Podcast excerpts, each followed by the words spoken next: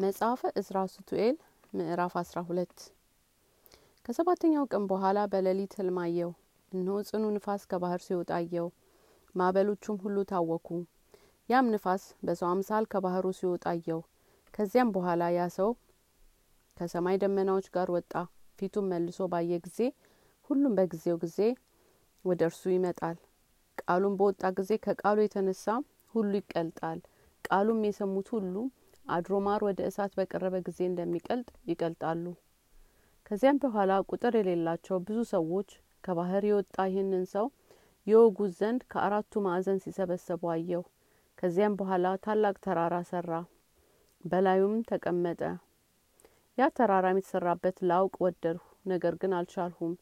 ከዚያም በኋላ ይጠሉት ዘንድ የተሰበሰቡት ሁሉ ፈጽመው ፈሩት፣ ነገር ግን የወጉት ዘንድ ደፈሩ። ከዚያም በኋላ በከበቡት ጊዜ ወደ እርሱ በመጡ ጊዜ እጁን በእነርሱ ላይ አላነሳም፣ ጦርንም ወደ ማናቸውም የጦር መሳሪያ አላነሳም። ከአፉ የእሳት ማዕበልን ከከንፈሩም የእሳት ነበልባልን ከአንደበቱም የእሳት ፍምን እንደ ጥቅል ነፋስ አወጣ እንጂ። ያ እሳት ማዕበል ያም የእሳት ነበልባል ያም የእሳት ፍም ሁሉ ተቀላቅሎ እንደ ጥቅል ንፋስ ሆነ። ሊገሉት በከበቡትም በእነዚያ ብዙዎቹም ላይ ወረደ። ከአመዳቸውም ትቢያና ካቃጠላቸውም ጢስ በቀር ከእነርሱ የተረፈ እስከሚኖር ድረስ ሁሉንም አቃጠላቸው። ከዚያም በኋላ ደንግጬ ነቃሁ። ከዚያም በኋላ ያን ሰው ከዚሁ ተራራ ሲወርድ አየሁት።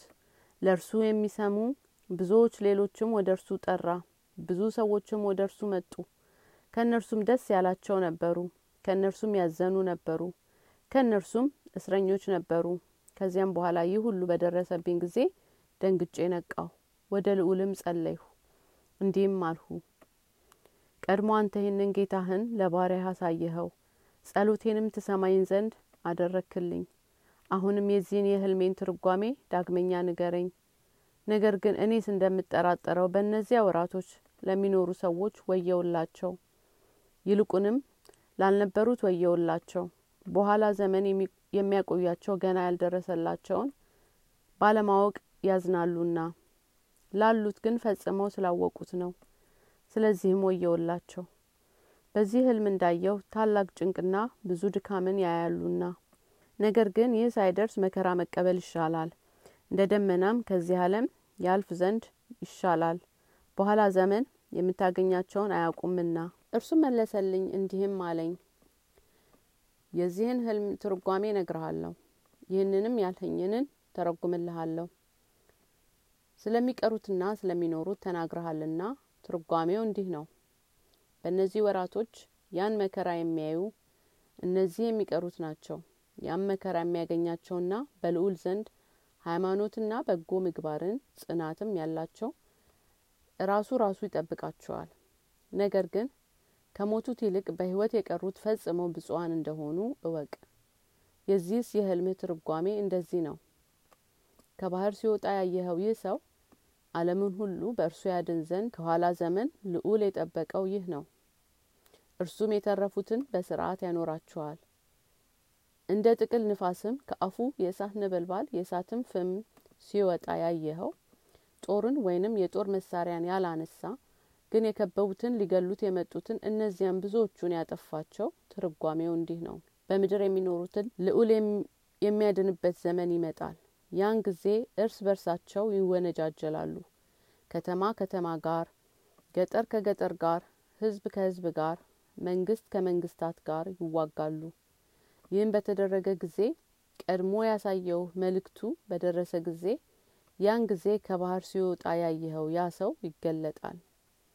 አህዛብም ሁሉ ቃሉን በሰሙ ጊዜ ሀገሮቻቸውና እርስ በርሳቸው የሚጣሉባቸው ጠባቸውን ይተዋሉ። ቁጥር የሌላቸው ሰዎች እንዳየሃቸው መጥተው ሊገሉት ወደው በአንድነት በዝተው ይሰበሰባሉ። እርሱ ግን በጽዮን ተራራ ራስ ይቆማል። ያለ ሰው እጅ የተፈጠረ ተራራ ሲወጣ እንዳየኸው ጽዮንም ትመጣለች። ተዘጋጅታና ተሰርታም ለሁሉ ትታያለች። እንደ አውሎ ንፋስ የሆነ አህዛብም በኃጢአታቸው የሚዘልፋቸው እርሱ ወልድ ነው። የስራቸውንም ክፋት በፊታቸው ይገልጥባቸዋል።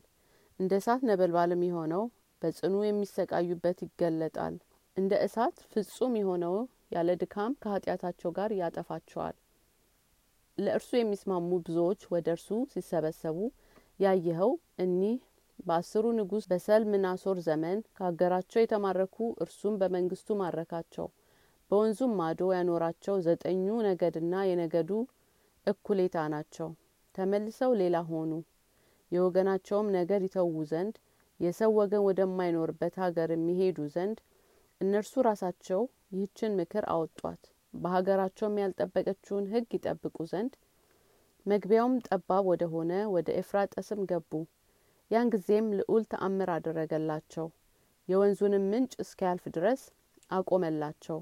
ሀገሩ ግን አመት ከመንፈቅ ያስኬዳል።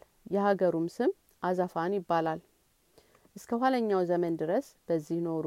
ከዚያም በኋላ ዳግመኛ ይመለሱ ዘንድ ባላቸው ጊዜ መሻገር ይችሉ ዘንድ የወንዙም ምንጭ ልዑል ዳግመኛ ያቆምላቸዋል። ስለዚህም ስላየኸው ነገር ከህዝቡ አብዛኛዎቹ ይወስዷቸዋል እነርሱም በከበረው ቦታ ያገኛሉ። በእርሱ ላይም የተሰበሰቡ እነዚያ ብዙዎችን ባጠፋቸው ጊዜ ያን ጊዜ የቀሩትን ህዝብ ያጸናቸዋል ያን ጊዜም ብዙ ምልክት ያሳያቸዋል። እኔም እንዲህ አልኩት። አቤቱ ጌታዬ ይህንንም ንገረኝ። ከባህር መካከል ሰው ሲወጣ እኔ ያየሁት ስለምንድን ነው እንዲህም አለኝ። በባህሩ ጥልቀት ውስጥ ያለውን ማንም ማወቅ እንደማይችል እንደዚሁ በምድር ካሉት ወልድን ማወቅ የሚችል ማንም የለም። ሰዓቱንና ቀኑን በደረሰ ጊዜ ነው እንጂ። ከእርሱም ጋር ያሉትን አያውቁትም ያየኸው የህልም ትርጓሜ ይህ ነው። ስለዚህም ለአንተ ብቻ አሳየውህ። ግዳጅህን ትተህ የኔን ግዳጅ ተከትለሃልና ህጌንም ፈልገሃልና ህይወትህንም ለእውቀት አዘጋጅተሃልና ጥበብም እናት አደርግሃታልና ስለዚህ ይህንን ገለጥኩልህ ዋጋህ በልዑል ዘንድ አለና እንግዲህ ወዲህ ከጥቂት ቀን በኋላ ና የምነግርህ ሌላ ነገር አለና ድንቅም እተረጉምልሃለሁና በየጊዜው ስለሚደረገው ስለ ድንቅ ስራውም እግዚአብሔርን አመሰገነውና አከብረው ዘንድ ወደ ምድረ በዳ አልፌ ሄድሁ። ዘመኖቹን ያዘጋጃቸዋልና ይህንም በየአመቱ ያረጋልና በዚያም ሶስት ቀን ተቀመጥኩ